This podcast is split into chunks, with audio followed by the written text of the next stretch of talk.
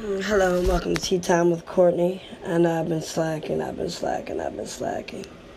But let me um just talk about a little couple things that's been going on. So, like a while ago, there was this cop that entered this man's apartment. They in the same apartment complex, two different floors. And she was a cop and she went in and killed this man, okay? Killed him. He was in his pajamas eating cereal, and she went in there and killed him. She lied ridiculously and said she didn't know. Just a whole bunch of lies, basically. But she lied. And, um, come to find out, thank God she got found guilty. Okay?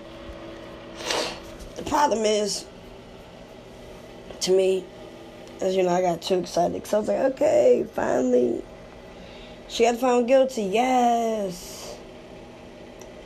Well, that was like briefly excited, and then you know, then here comes the reality. She got um, sentenced to ten years.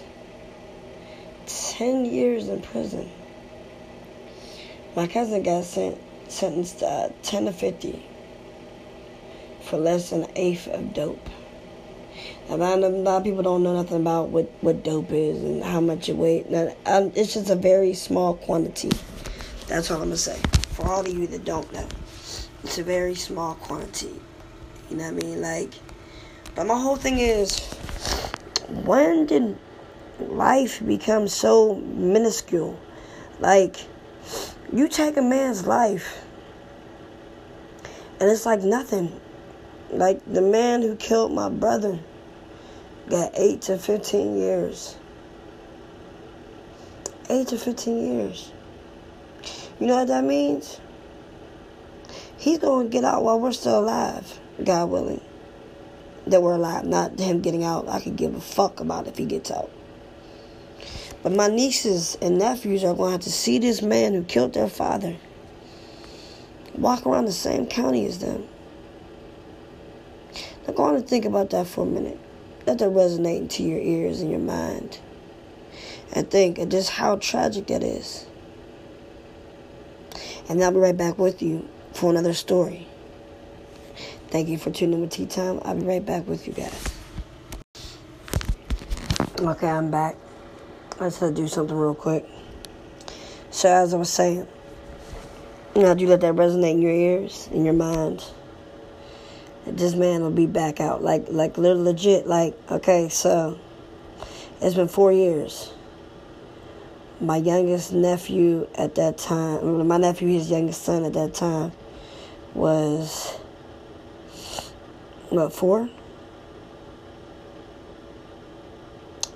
So before or by the time my around the time my nephew was a teenager, this man will probably be out in the streets where his kids can see him and love him and everything else like nothing ever happened. Like, imagine that. Like, just imagine that for a second. Now, this lady only got 10 years for taking a man's life. Like, when did, like, who said, we're going to value somebody's life for this? Like, I just don't understand because to me, life is, pri- is, is priceless. But when do you attach such a small sentence to someone's life? I just I don't get it. Like at all. I don't I don't understand how you know someone's life can be valued at just like such a minuscule amount. Like I legit do not understand it at all. Like it, it really troubles my mind and my soul that someone could take someone's life so easily and not really get punished for it. Now let me tell you about this other story. There's another cop who lied and said that a black man shot her. She's also she was a rookie cop at the time. But another scenario where she lied, shot herself, and Like I said, so the black man did it. Now this woman got 15 years. Okay? She got sentenced to 15 years. Now in this scenario, no one got killed. She got shot, but she shot herself in the vest. So no one in fact got hurt. But she gets 15 years. 15 years for lying about a black man getting shot. Now, don't get it twisted. I'm very glad that both of these women actually are getting sentenced. But that's not the point behind it all. The point is, it seems like life is not valued. Or it might just be black lives. A lot of people might be like, well, you're right or you're wrong, or why does it be a race issue? The reason it got to be a race issue is because it's just facts. Facts present themselves, numbers present themselves. Like, for instance, um, a, a, a black man killed a, a police dog and got like 50 years. Now, I understand, you know, it's a police dog, so they're considered police officers, this, that, and third. But how can you possibly tell me that a canine's life is worth more than a human life? I need somebody to explain this to me because I just don't understand it. Like, not the least bit. Because I love my dog. I have a dog. I've had dogs my whole life. I've always loved my dogs. But is my dog's life more important than one of my children's or my parents or something like that? Hell no. And I love my dogs. Like I call my babies and everything. When my dogs die right there, I cry. But is it the same kind of response of a relative dying or getting murdered? Eh, no. Absolutely not. Because it's just not. like it's just not. I just feel like I don't understand when life just seems to have no value. Like you can face 10 to 50 years for a drug charge or even more. And